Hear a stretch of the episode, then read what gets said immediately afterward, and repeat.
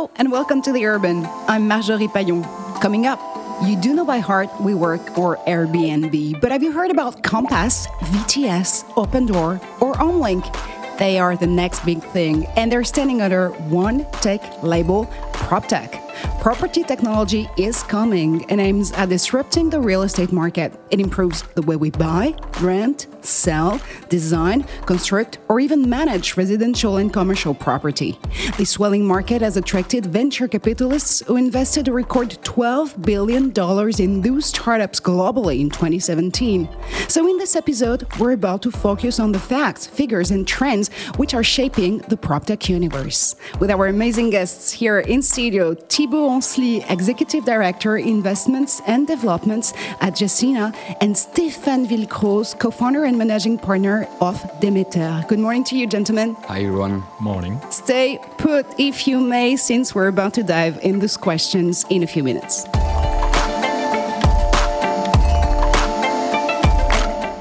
But first, what exactly investors want from those startups? And do entrepreneurs have what it takes to enter the real estate battle? Back to the basics with one of the most prominent funds in the neighborhood.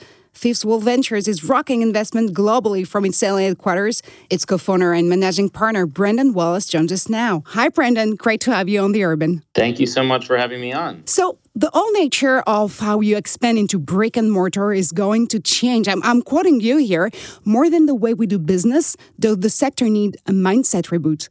Absolutely. I think, you know, one of the one of the interesting dynamics of the real estate industry in, in general is this this contrast between the size and scale of the industry. I mean, real estate is the largest industry in the US and the world. It's roughly 13% of US GDP. But miraculously, it's actually one of the lowest spenders on IT and technology and, and has been for a while. And I think there's kind of a prevailing mindset amongst real estate owner, operator, developers that have been successful that they really haven't had to cultivate a point of view on technology and really what tenants want, what they need from a cost savings, from a development standpoint, and how they can actually leverage new technologies to improve their core business. They just haven't needed to do that. And what I think has started to change um, is that a handful of very large, very institutional real estate owner operators are starting to adopt technology and it's paying very significant strategic dividends for them and now the rest of the industry is following suit. So i think the mindset change is is afoot right now and i think you're only going to see more of it over the next few years Speaking of the devil, from VR to AR to blockchain and drones, every piece of tech seems to be part of this game. Which technology exactly should we keep an eye on when it comes to prop tech? You know, it, it, it's an interesting question. I mean, VR and drones and kind of what I would almost call frontier technologies do represent, I think, a, a lot of they're they're really attractive to real estate owners because they have a wow factor to them. And uh, there's no doubt that they can actually be highly strategic. But actually i think where we've seen some of the best traction amongst our portfolio is frankly in companies that are a bit more core to operations. So i think one of our most successful investments out of our fund is vts which is you know leasing and asset management software. And so it's really not quite as i would say sexy as drones or, or vr but it's kind of bringing the real estate industry into cloud-based cloud-based enterprise software in a way that it really hasn't for decades. And so I think there's both an opportunity to really like disrupt real estate with some of these truly frontier technologies, but actually the kind of closer to home, more operationally intensive true enterprise softwares represent a really interesting opportunities for for companies both in the US and internationally all that glitters, right? Yes, exactly. There's there's opportunity in the glitter, but there's oppor- opportunity in kind of the less sexy, kind of slightly duller, but frankly more operationally heavy but strategically valuable technologies that are that have emerged. So speaking of sexiness, what do you expect from those prop tech startups and which factors do draw your attention as an investor? You know, one of the things we look for as kind of the most active investor in the space is kind of this hybrid mindset of being both really disruptive and wanting to kind of push the envelope and push real estate owners to uh, you know do more and adopt more and capture more data and be innovative but also and this is in the in the minds of entrepreneurs but also kind of balance that and almost temper that with a practicality of it's really hard to drive change management and drive technology adoption in large real estate companies. And so we are obviously looking for exceptional technologies that can be really valuable to their customers. But I think equally as important, we're looking for a mindset in the entrepreneur where they can really balance those two extremes of being both extremely innovative, but also extremely pragmatic in understanding what it takes to sell into large real estate owner operators that have maybe never adopted technology before and prove value to them. And frankly, that is what Fifth Wall aims to do is kind of support these entrepreneurs in making that case to these large real estate owner operator developers that have invested in our fund. We try to be that connective tissue to, to help them make that leap. So I was stating the fact earlier that this market has attracted a lot of VC with the record investment of $12 billion globally in 2017.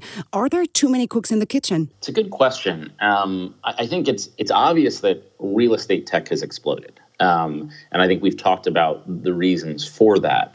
Um, but I think at the same time, what you're seeing is an interesting dynamic in the industry where because real estate as an industry has underinvested in technology for so long, I mean, really, um, we're talking like two decades. The, the real estate industry has more or less missed all of internet and all of mobile. And so in just like the last 36 months has begun to rapidly adopt technology. So that creates this virtual gold rush of new companies that have emerged to solve inefficiencies and pain points in the real estate industry. However, there's nonetheless a lot of risk in those early stage companies in the sense that what we've seen is that success for an early stage real estate technology company is highly dependent on the adoption decisions of very few, very large real estate owner operators.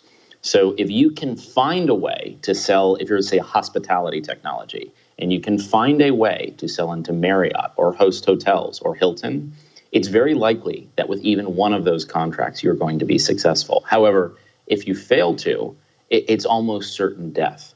And so there is this kind of interesting dynamic, which we define as like kingmaking, that takes place in the industry.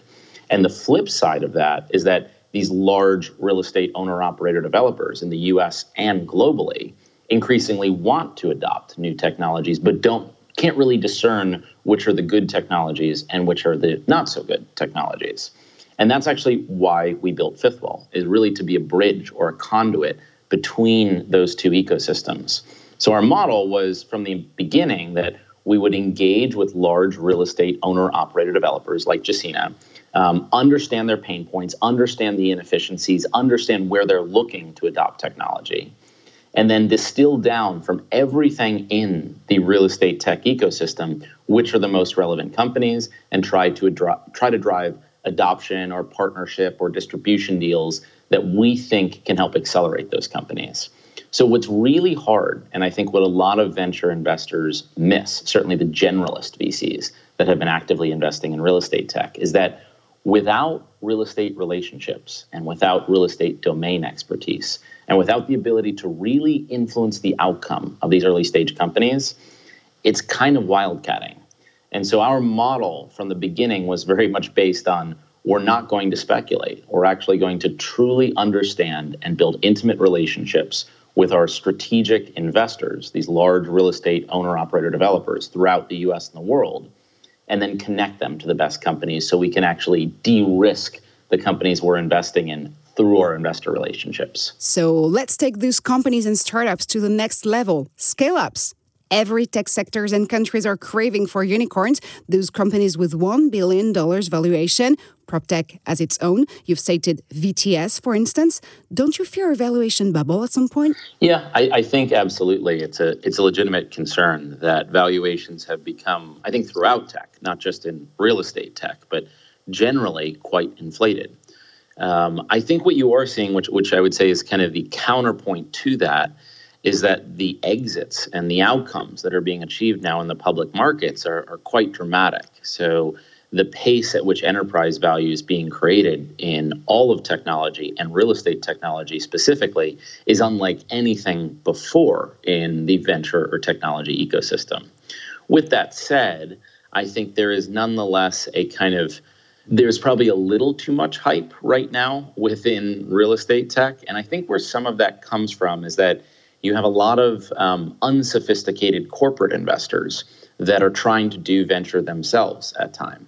And when they invest, oftentimes they're less valuation sensitive. And yet, because they're large, oftentimes public companies, the amount of capital they can deploy is quite significant. So they can actually move the market themselves, in some cases unintentionally. So I, do think it is a time of lofty or, or heady valuations, so to speak.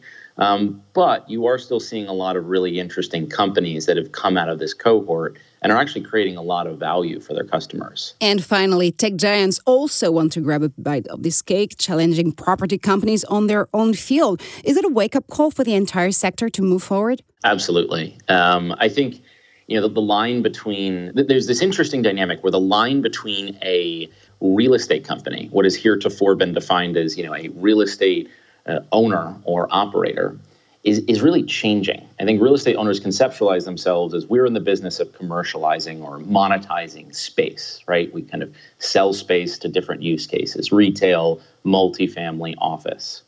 But the line between that business and a technology business or even an operating business is starting to blur. And I think you really need look no further than WeWork, right? Which is kind of an operating company, but really, for the most part, doesn't own any real estate itself or owns very little, but yet is now encroaching on and challenging incumbent real estate office owners and office REITs. And, and in the same way, I think Airbnb, right, doesn't own a single asset. It's simply a platform to connect owners of apartments and short term rental units to customers directly. And in so doing, they've disintermediated the relationships that many hotel owner operators have had with their customers. So I think this notion that real estate is an industry that is immune to disruption because of how asset heavy it is and because of how capital intensive it is is frankly uh, somewhat of a false confidence and that real estate owners really need to look to the frontiers of innovation to understand what disruption is coming from my sector and how can I be proactive in understanding the threats but also potentially addressing them through technology adoption. Brendan Wallace from Fifth Wall, thank you so much for stopping by the Urban. Thank you so much for having me on. It was a pleasure to talk. And now back to studio to dive in this question with Thibault Ancely, the Executive Director, Investments and Developments at Gecina, and Stéphane Villecroze, still co-founder and managing partner of Demeter. Quick, a question in reaction with you, Thibault, though, on Fifth Wall. Gecina will invest $20 million in Brendan's fund. Why are you making that move? Well, this uh, investment will enhance Gecina's ability to identify and target on a very wide scale, actually, innovative partners and technological solutions that will enable us to further strengthen our strategy's relevance over the long term while accelerating as well our technological and service driven transformation. That's the uh, main goal of this investment, I would say. On top of that, we will also benefit from Fifth Wall expertise to deploy and uh, basically adopt new technologies and, and, methods to serve our 100,000 customers under the label You First, that we will talk about a bit later, I guess. And actually, this um, goal is for our innovation policy to combine immediate operational benefits with an acceleration of our team's learning curve and long term support for our own transformation. And if you think about that a minute, uh, real estate as a sector has somehow only recently discovered uh, the revolutions of the internet and the mobile, as Brendan mentioned a bit earlier. And if you think about real estate in French, it literally translates as not mobile, which is not so far actually from reluctant to change. And the whole idea of being uh, involved with Fifth Wall is to benefit also from their team, to be as a company, I would say, Gecina as a whole, more mobile. Well, something which is definitely changing is climate. And Stéphane, Gecina is investing 5 million euros in the Paris Fonds Vert, the Paris Green Fund, that Demeter is actually managing. Yeah, uh, so a few words on the context and on Paris Green Fund. Uh, so it's a fund dedicated not to startups but to SMEs. Uh, so already existing companies with revenue with proven solutions, fast growing usually, uh, but anyway, which brings innovation in their in their growth. And Gecina is one of our investors, one of the partners of this fund not only because it targets solutions for Paris uh, metropolitan area, but also for large cities, uh, globally speaking, because I guess uh, today all large cities in the world will face the same challenges related to urbanization, to climate change, uh, to how could we live and work properly in the future in those cities. And I guess Demeter is not only about investing in greener technologies or SMEs. Uh, how would you define the Demeter type of touch?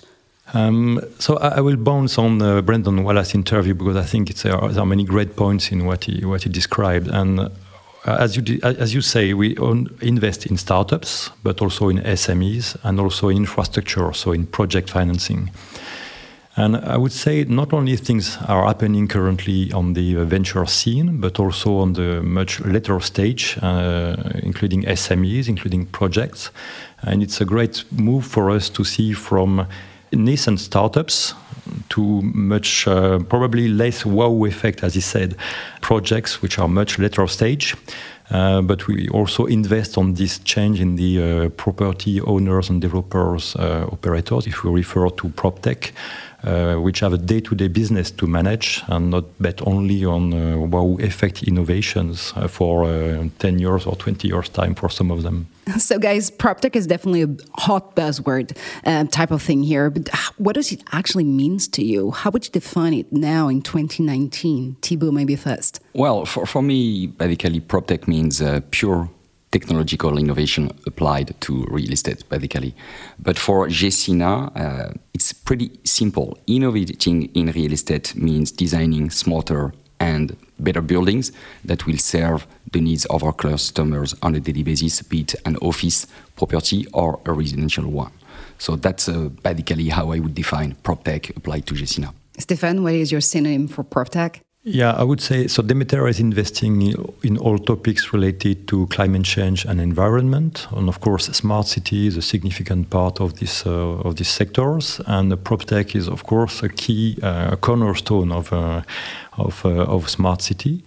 Uh, how do we live and work in those cities in the future? And of course, related to buildings, it means residential usage, but also service service buildings and so there are a great diversity of a type of solutions, innovations, and a challenge to, to cope with. And how would you size the market though? How big is it? Um, sky's the limit? I think it's a, it's a huge market and i don't want to insist too much on the buzzwords because there are some uh, some drawbacks when uh, when you get too uh, visible uh, regarding the sector or the uh, attraction uh, for the investors and for the corporates.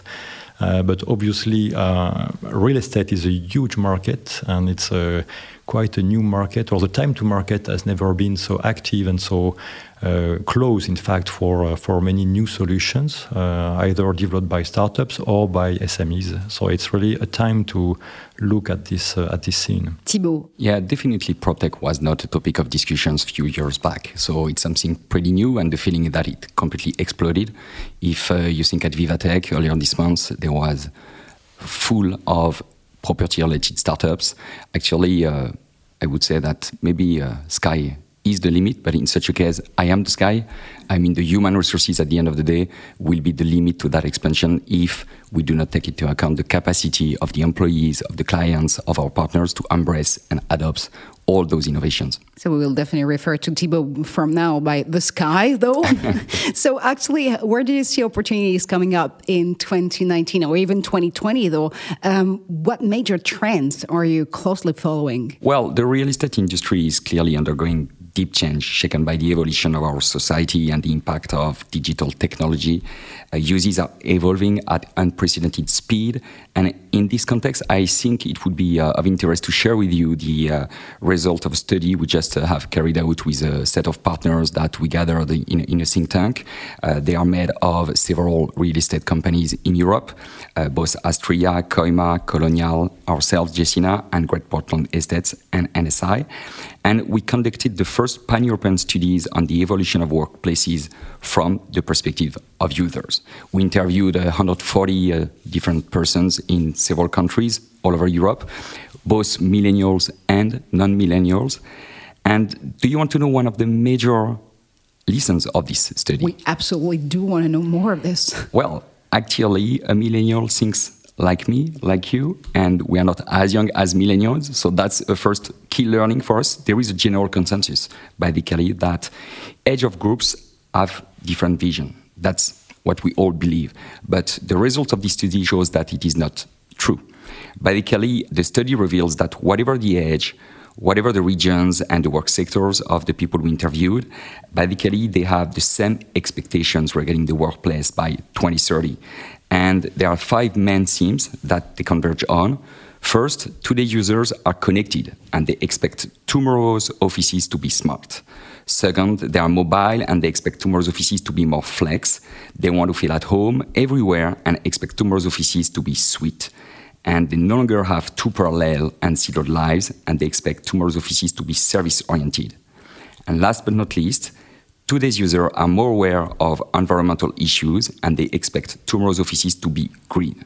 So if you think about it, smart, flex, sweet, service-oriented, and green, this is both the expectations for the future offices, but also for the city as a whole. Yeah, absolutely, which definitely matches the idea that the lines are getting more and more blurred between private and professional life, Stéphane, right? Yeah, correct. I uh, almost feel a millennial after what uh, Thibault says. But you are. uh, so, um, of course, technology is a strong driver, and uh, digitalization, uh, artificial intelligence, data management, mapping are uh, uh, new topics. On, on, mobile phones, of course, which uh, elicit many new applications, are key difference compared compared to what with the sector experience uh, only a few years ago, in fact. But beyond the technologies, I think what we expect from uh, from a building uh, to live in or to work in uh, has evolved recently, and I'm glad to learn it's not only for the younger persons, but uh, I think we expect something else from the place in which we live. On the other hand, climate change again has many implications for living in cities, uh, not only for uh, buildings, of course, but among, among others, buildings elevation in temperatures, for just to quote one example, is mm-hmm. a key challenge. And so we want to live in comfortable buildings in the future, whatever the temperature.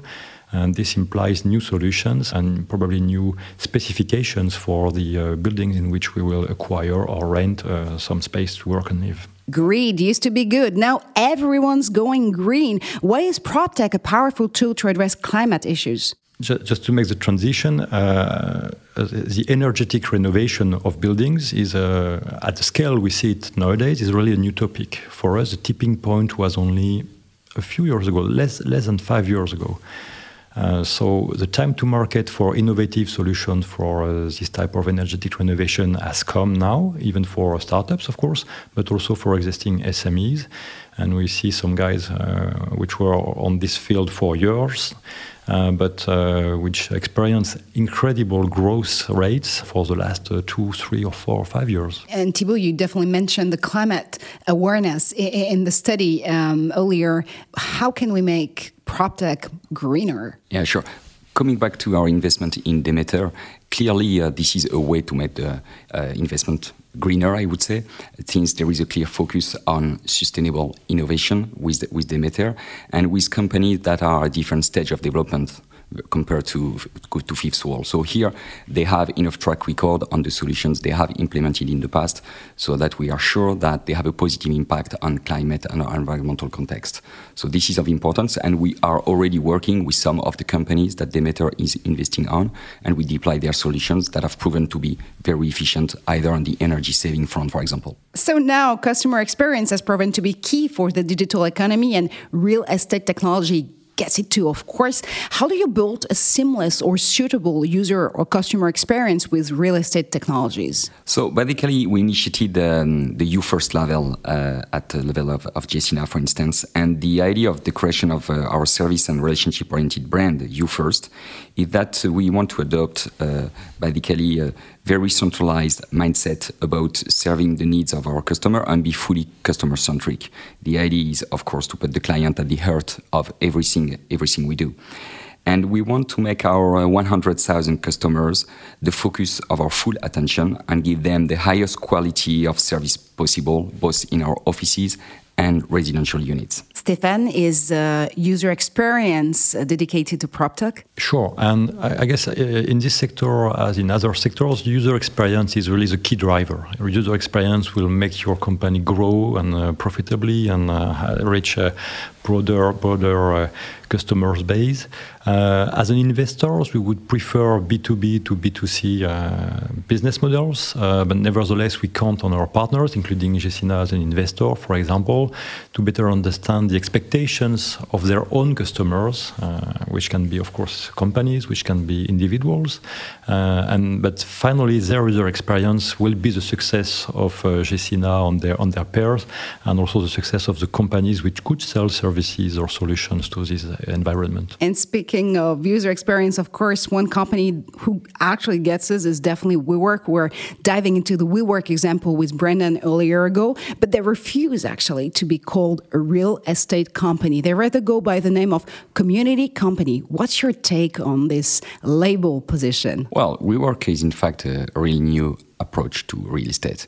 If you think about it, uh, a while ago, I would say, but not so far ago, when we were building a property, an office, for instance, the main focus was on the lobby, the main entrance, and the floors of the top management. And clearly, we were completely revolutionized the way of thinking about a, a property, uh, because for a few years ago, the rest didn't really matter. And now the focus of attention is about every single square meter in, in a property that is uh, having the full attention of the developers, the builders, and property related company like ourselves. Even the staircases become a very uh, uh, area of attention. Stéphane? Yeah, probably there is a part of marketing in this choice, and uh, of course it's a buzzword. But nevertheless, real estate is managing communities, and it has been for for decades, not to say centuries, because people live together, and you have to to run this uh, or make this community live uh, in harmony. But uh, uh, you know, we, we, it's, a, it's, still a buzzword because we also heard of managing communities in uh, energy startups or companies. It's a plus when you when you raise funds or when you market your uh, company. But again, I think it really applies to real estate better than uh, many other sectors. And probably another buzzword or form of storytelling are definitely unicorns right now. I know, Stéphane, you're craving for this question. Are we also on the verge of a valuation bubble? So this was mentioned by uh, Brendan Wallace because I think uh, all investors and all players in the uh, globally speaking are um, have to face this reality nowadays.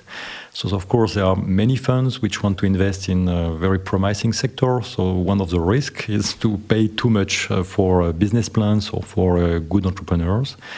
Uh, so a unicorn, as uh, we all know, does not exist, and uh, so I would really differentiate unicorns, which are companies raising money with supposed valuation in the in the range of one billion. But you know, valuation does mean nothing when you have investors. Uh, there are some uh, preferred shares, you have some waterfalls, so it's just marketing again.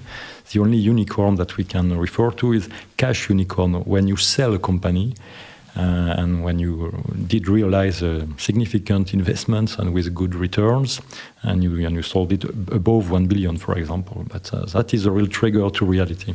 Thibault, do, do you feel like uh, mortar and bricks companies have to fear um, the unicorn zoo? Well, I, I, don't think it is a, a fear that uh, we should have for sure. There is a lot of things to be inspired from these uh, future big companies because I share the point of view of, of Stéphane. From the moment you are not going to the market, you don't really know if the valuation is, is fair. And the recent IPOs of some unicorn demonstrated that it's not obvious that the valuation is, is a fair one.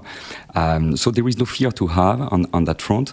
Uh, there is a lot to learn and as we try to do with Fifth Wall and Demeter to partner with. No fairy tales here on the urban, but real answers. Thank you so much, gentlemen, for your perspective. Thank you, Thibault. Thank you, Stéphane. Thank, Thank you, you And that's all we have time for today. But you can catch up the other episodes and take a listen to the French version of the urban with Marie Misset on the best podcast platforms. Stay connected and see you next on the urban.